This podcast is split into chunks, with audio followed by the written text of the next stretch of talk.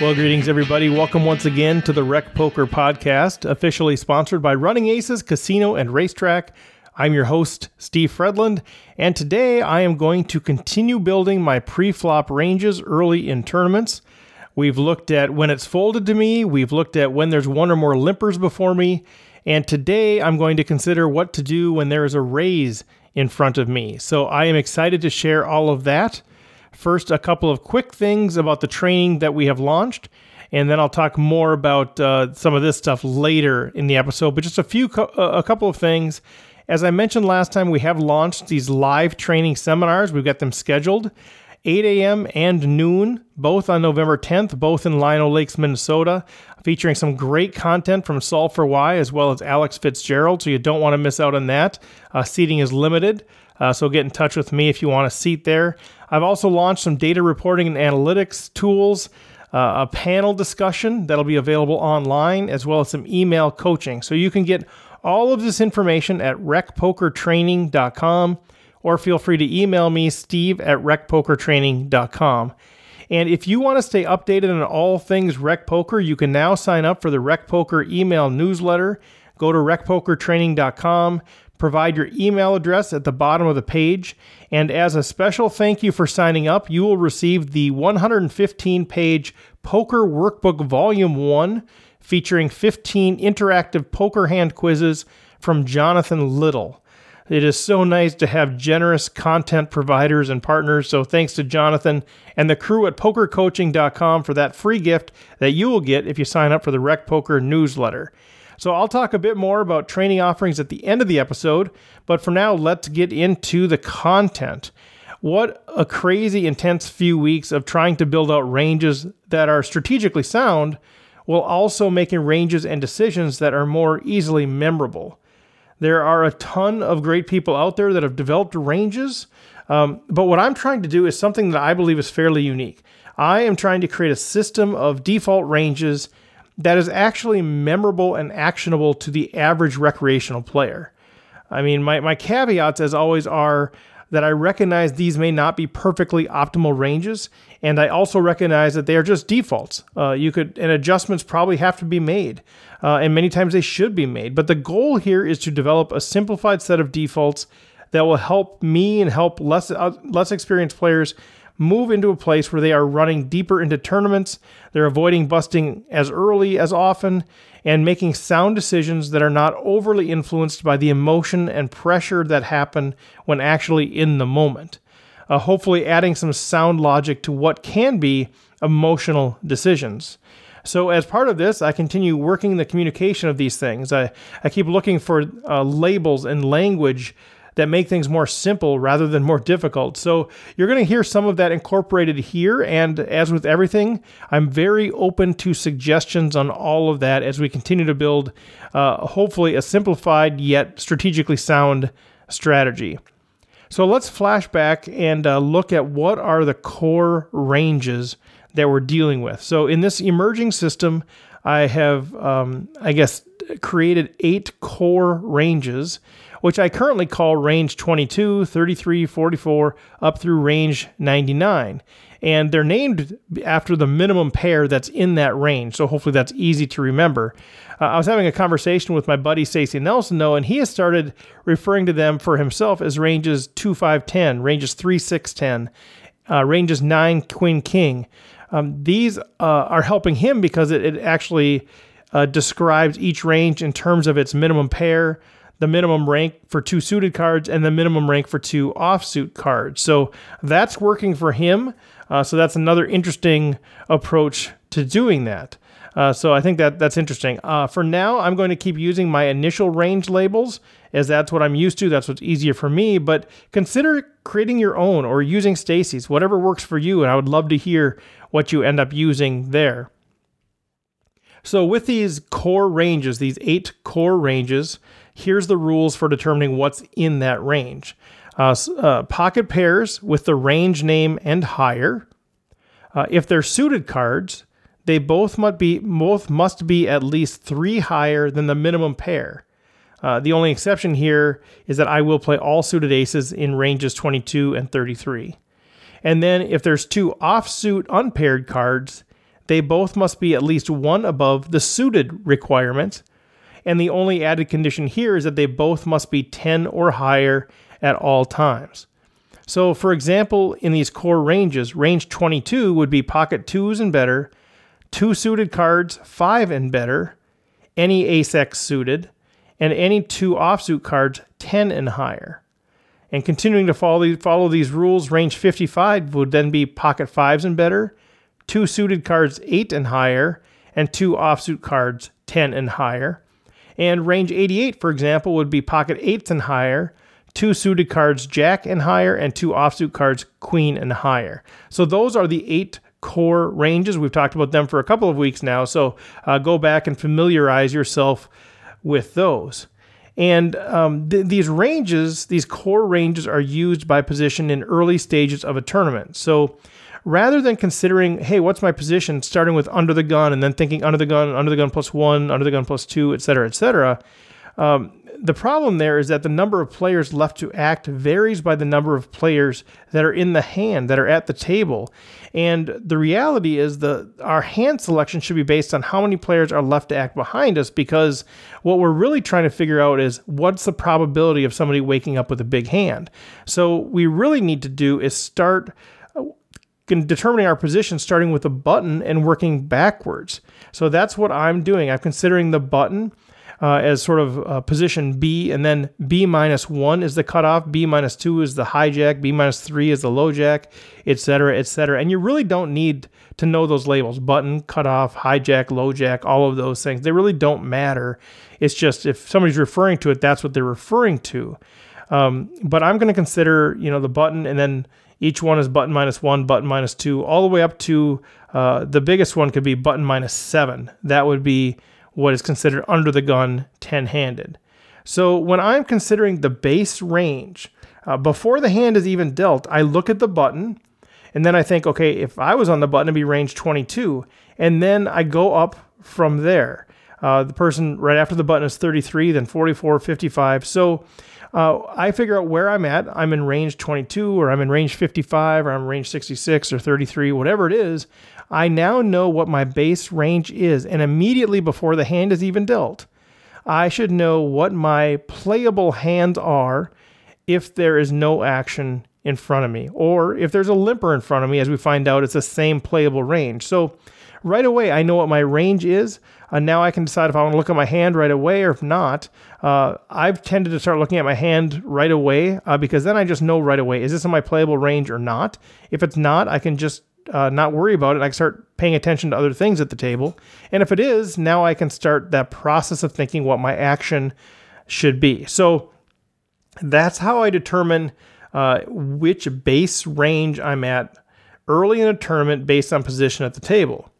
So um, again, I'm applying this early stages. That's what Matt Hunt from the Solve for Why Academy refers to as the preservation phase. Uh, so these base ranges may change as we get deeper in tournaments, uh, and that's something that we'll look at uh, as we get further into this thing. So, as a reminder, if there's no action in front of me, I've already established what my base range is. If I'm the first to act and everyone's folded to me, I will raise with the hands that are in my base range. I'm not going to limp as the first one to vo- voluntarily put chips in the middle. So, I will either raise if it's in my base range or I'll fold if it's not in my base range in the early stages of a tournament. And typically, I'm going to be raising to two and a half times the big blind and never limp. So if I look at that, that means my opening ranges have the following frequencies. Um, I'm going to be opening 29% of the time on the button when it is folded around to me, 27% at the button minus one, and it's going to keep going down 27, 22%, 20%, 18%, 12%, 8%. And if I'm under the gun in a 10 handed table, my opening range would be about 5%. So we've covered those before, and I'll eventually put these into a blog so you can kind of see them as well. I know it's hard on a podcast, but uh, my widest range is 29% on the button if it's folded around to me. And I know this is much tighter than a lot of people recommend, but again, uh, early early in a tournament, there's only one and a half big blinds in there. Uh, I've decided that I'm going to play a lower volatility approach and uh, not go uh, crazy trying to steal that blind and a half and potentially end up in a situation where I'm facing a three bet uh, because they know I'm opening wide on the button, and then I end up uh, losing a lot more chips than I would have had I just folded. So that's the situation. If it's folded to me now, what we talked about last time is what if there's limpers in front of me? So I shared my thoughts on what to do in this case. Um, and this was adjusted after some great feedback from both recs and pros. So very thankful to those of you who provided feedback. And where I landed was a strategy that kept the same base range in terms of what I would play. Uh, so uh, whether it's folded to me or whether there's limpers in front of me, if it's a hand I was going to play before, it's a hand I'm going to play now. But now that range is split into three sections a strong raising range, and here I'm targeting the top 25% of my base range, a weak raising range, and here I'm targeting the bottom 25% of my base range, and then a limp behind range, which is really about the middle 50% of my range. And the other core piece of my desired strategy is simplicity and ease of implementation. So I spent hours working to try to hit these rough targets of splitting this range up using only my existing eight core ranges. And I was able to come up with a structure that is reasonably uh, uh, reproductive of these targets. So I'm happy with that. And again, I'm trying to balance optimal strategy and ease of implementation. So when there's limpers in front of me, the system works like this use the same base ranges by position to determine the hands that I'm going to play after limps. If I'm not in the base range, then I'm just going to fold regardless of the action, whether there's no action or whether there's limped. Uh, I'm just going to fold. So it's still that same binary thing. Either it's in that playable range or it's not. So I don't need to do any additional thinking if it's outside of that base range. However, if my hand is in the base range, then I need to do the following in order to determine if I'm going to raise or limp behind. And I'm going to break these down, and I have to do this in order. So, first, I'm going to figure out um, what is my strong raising range. And I'm going to do that by looking at that core range that's five ranges higher than my base range. Uh, again, subject to a maximum range of 99. That's my highest, uh, tightest range. So if my hand is in this strong raising range, then I'm going to raise two and a half times the big blind plus one for every limper. If my hand is not in the strong raising range, then I'm going to determine if it's in the limp behind range, which is two ranges higher than my base range. So if my hand is not in the strong raising range, which is five ranges higher, but it is in the limp behind range, which is two ranges higher, then I should, uh, you guessed it, I should limp behind. And then finally, if it's not in that either of those ranges, and if I determine initially that it is in the playable range, then I know that I'm in my weak raising range spot and I should be raising to that two and a half times the big blind plus one for every limper. So uh, that's sort of the approach. And again, we covered that in more detail last week. And once you get high enough, the system will have you raising over limpers with your entire playable range, which happens when the base range hits uh, range 77.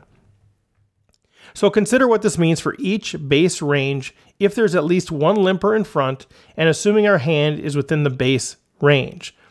So range 22 on the button, I'm going if there's limpers in front of me, I'm going to raise if it's in range 77 and limp behind if it's range 44, else raise if it's in that range 22.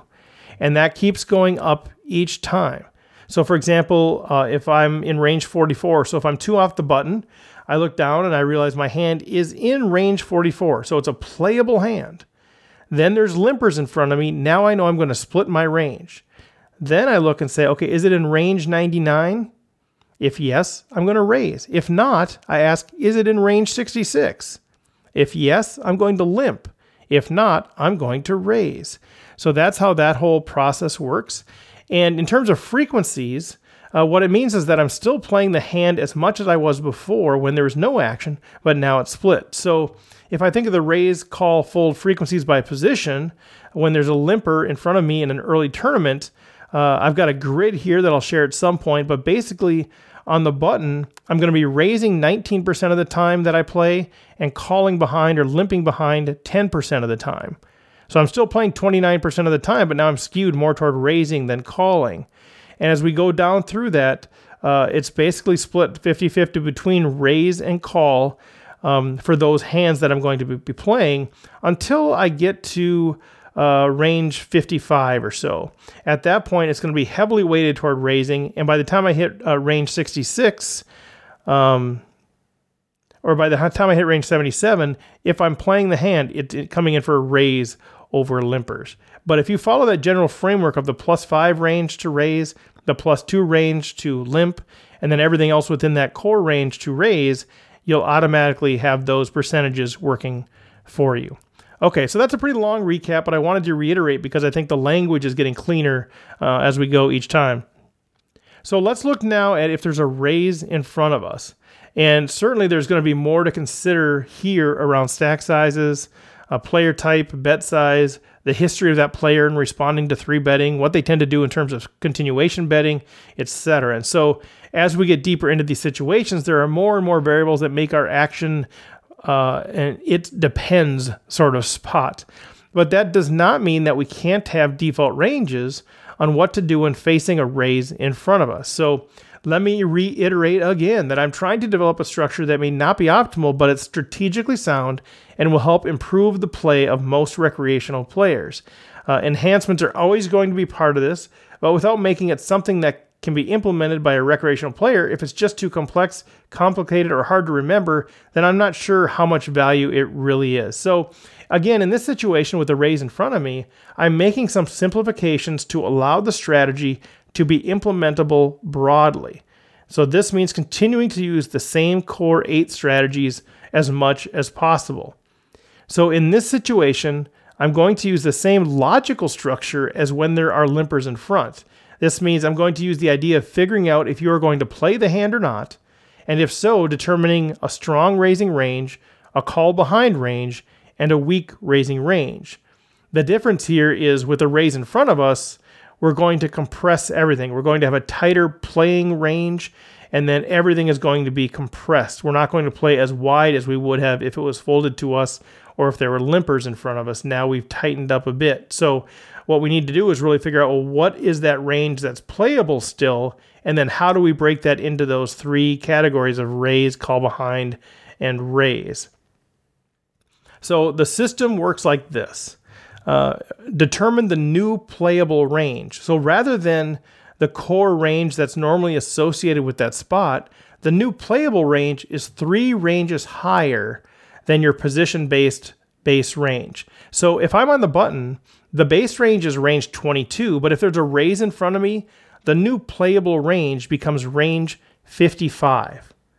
And now, if my hand is outside of that playable range, then I'm going to fold regardless of what else happens if there's a raise in front of me.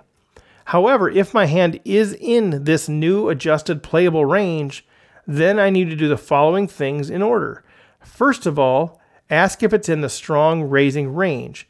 And in this case, my strong raising range is always going to be range 99, regardless of the position. So I'm always going to raise, which means I'm going to three bet over the initial raiser with pocket nines and higher suited cards, both queen and higher, and unsuited ace king. So that's going to be my strong raising range in all situations.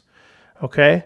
Um, so the, the size of the three bet can vary quite a bit depending on a number of factors, but I think a good general rule is to raise two and a half to three times their bet size.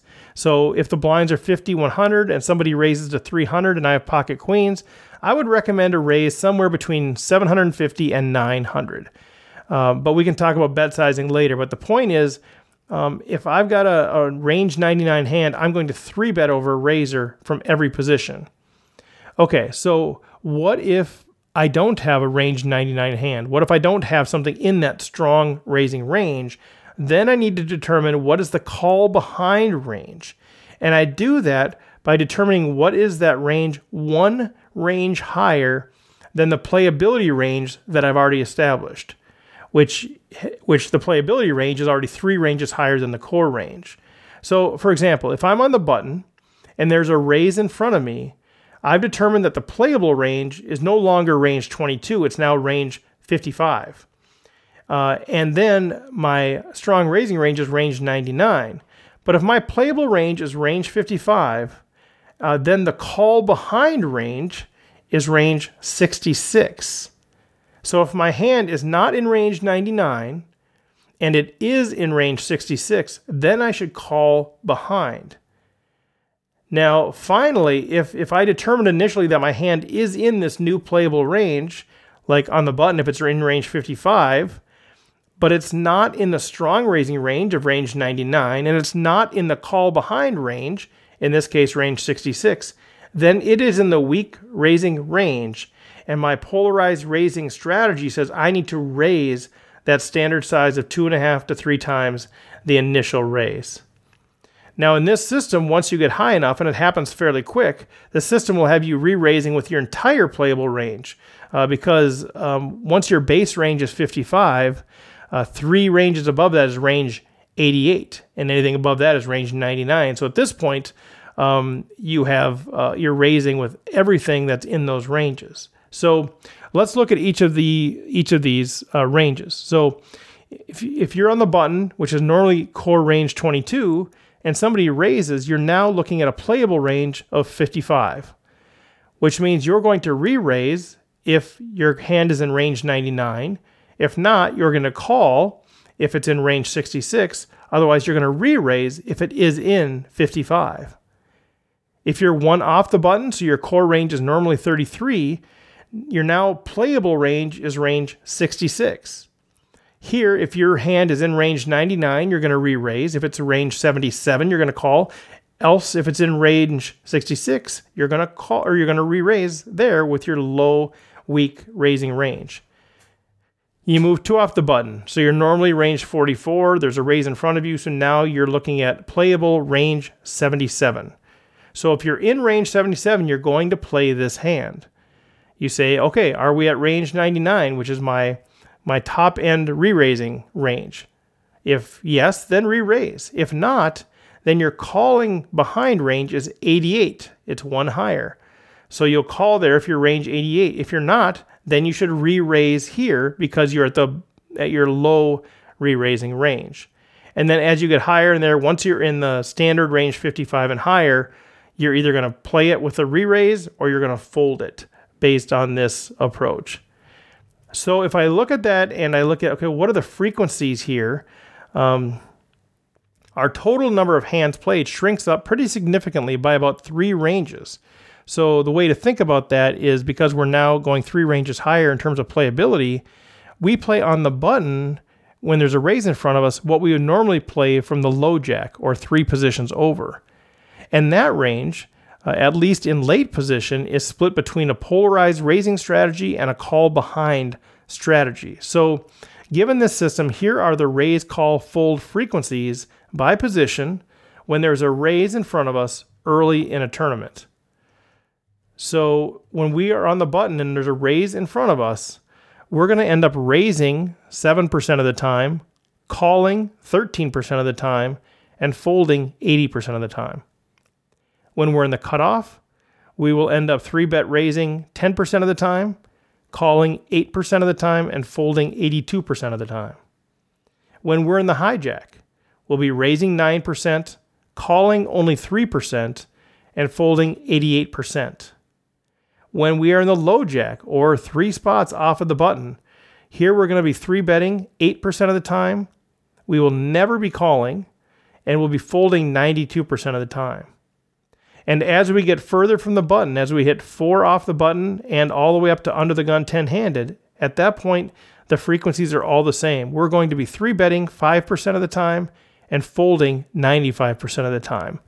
That's how it's going to work. And I think it works out well because, you know, the if we're in earlier position and there's a raise in front of us, they're raising from earlier position, which we have to give more respect, assuming they're a player that is not uh, that is not just raising with any two cards in any position, but they're actually positionally aware, they should have a tighter range. So we should also have a tighter three betting range, at least early in the tournament um, when we're still generally in the preservation mode. So if I look at this, my first impression is that it might be a bit tight, uh, but do remember that we can adjust based on the players and the table dynamics. And also remember, it's in the early stage of a tournament. And for me, I am willing to get involved in good spots, but I'm generally trying to reduce volatility during the stage. So getting involved in a raised pot with a marginal hand is not something that I am looking to do. So that is my strategy. Uh, I didn't have time to put it together early enough to get reactions from all of you. So instead, what I'm going to do is send this entire strategy uh, um, to many of you to get feedback and then potentially make some tweaks before coming back to you with what I consider my final working vision. Uh, so feel free to give me feedback on this.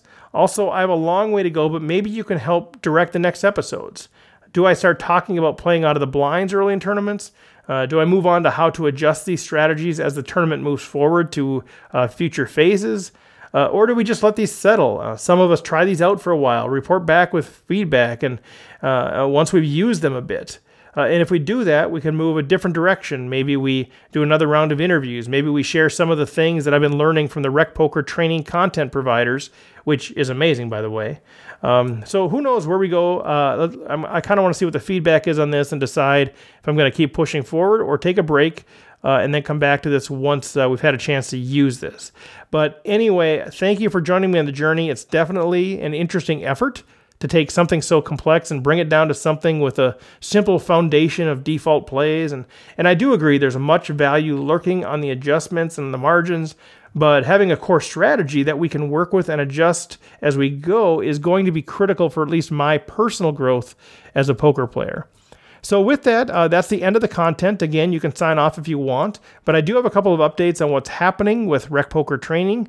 Um, so, stick around if you want to hear about some of that. Uh, as I mentioned, we've got our first live seminars coming up on Saturday, November 10th. We have one from 8 to 11 a.m. and one from noon to 3 p.m. Each one is three hours long.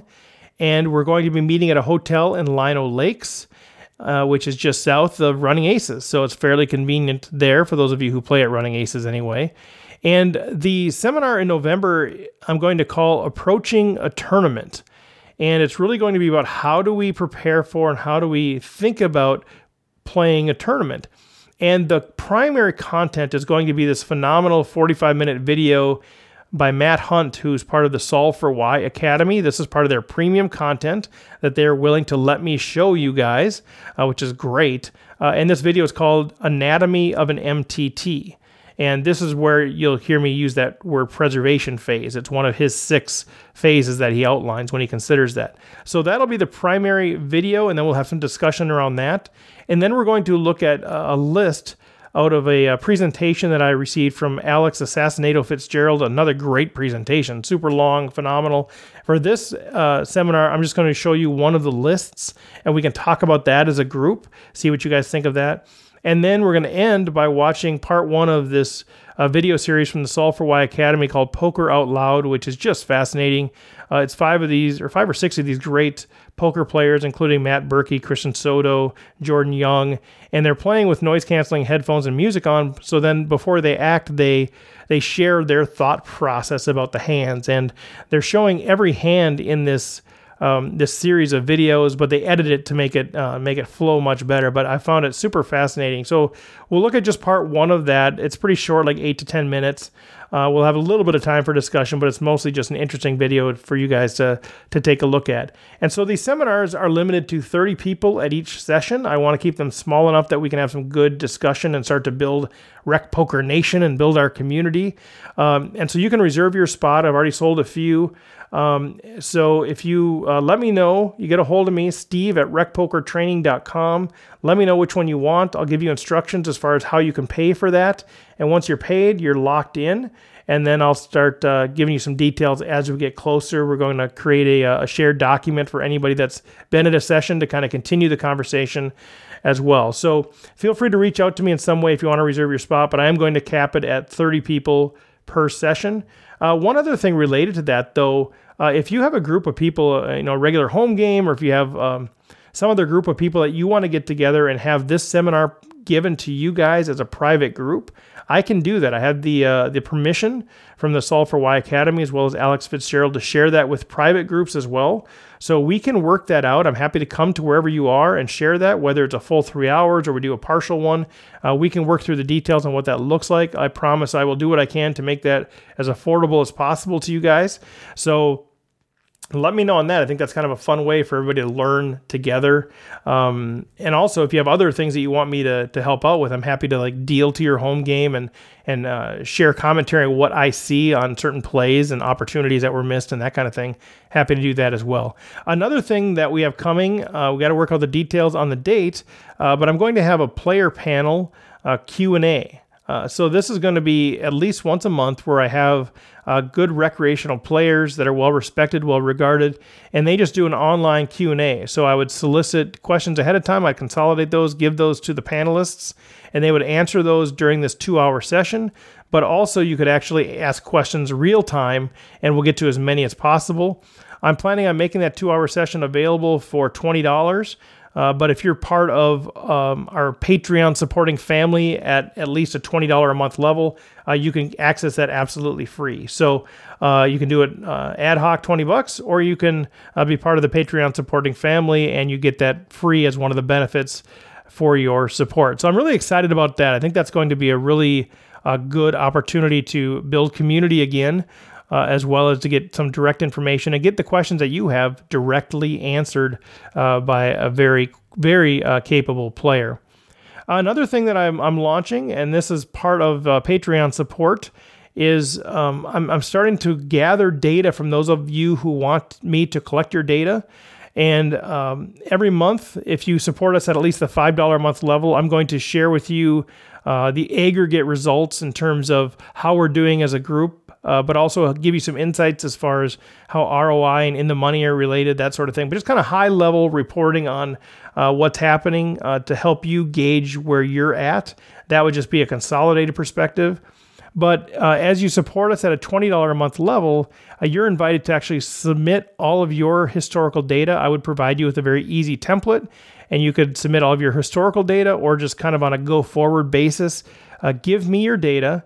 And then what I would do is I would do some analysis on your specific data and give you some insights regarding your data, but also do analytics on the group as well and be able to compare your data to the group's data and hopefully give you some insight uh, into um, how data could help you adjust your strategy a little bit or where you're seeing the most success. Maybe it's qualifiers versus tournaments or home games versus casino, or maybe your rebuy in the money is, is really small or maybe it's really big. And what does that tell us about your game? All of those sorts of analytics we can do as we start collecting data. So that will that will morph into uh, more specifics as we go. But uh, my background is in analytics. I'm an actuary. I'm a capital market hedger. I'm a uh, HR analytics and MBA. Uh, so this is what I do, and I think. Um, using this data to draw insights and inferences uh, can be incredibly helpful, both at a at a high level aggregate view as well as you individually, and then also um, email coaching. So I've had a few people ask about this. Obviously, uh, I'm not at the level where I'm going to be charging $200, $800 an hour for personal lessons. But if you want to do some email coaching, you can support us on Patreon. And at certain levels, uh, I will give you up to an hour a week of just emailing back and forth about uh, any questions that you have. I can provide my insight, but I can also uh, provide insight that I'm learning from others. I can also link you to other resources that I'm aware of uh, free content that might be available or things that I have access to that I can maybe help you out with. So uh, if you want to do that, I think that could be incredibly powerful. Um, it ends up working out to maybe be 10 bucks an hour or something pretty cheap. So uh, if that's something you want to do, uh, check it out. So the way that these get paid for is uh, you can support us on Patreon, support Rec Poker on Patreon. If you don't, that's perfectly fine. You can purchase uh, some of these things kind of a one-off basis, like the seminars and the the Q and A player profile or uh, panel, that sort of stuff. You can just buy as you want, but you can also support us on a monthly basis and, and get different uh, benefits there. So you can support us for as little as one dollar a month. Uh, there aren't any benefits of the one dollar a month other than you know you're being part of this and supporting me and encouraging me, and that's a great benefit to me.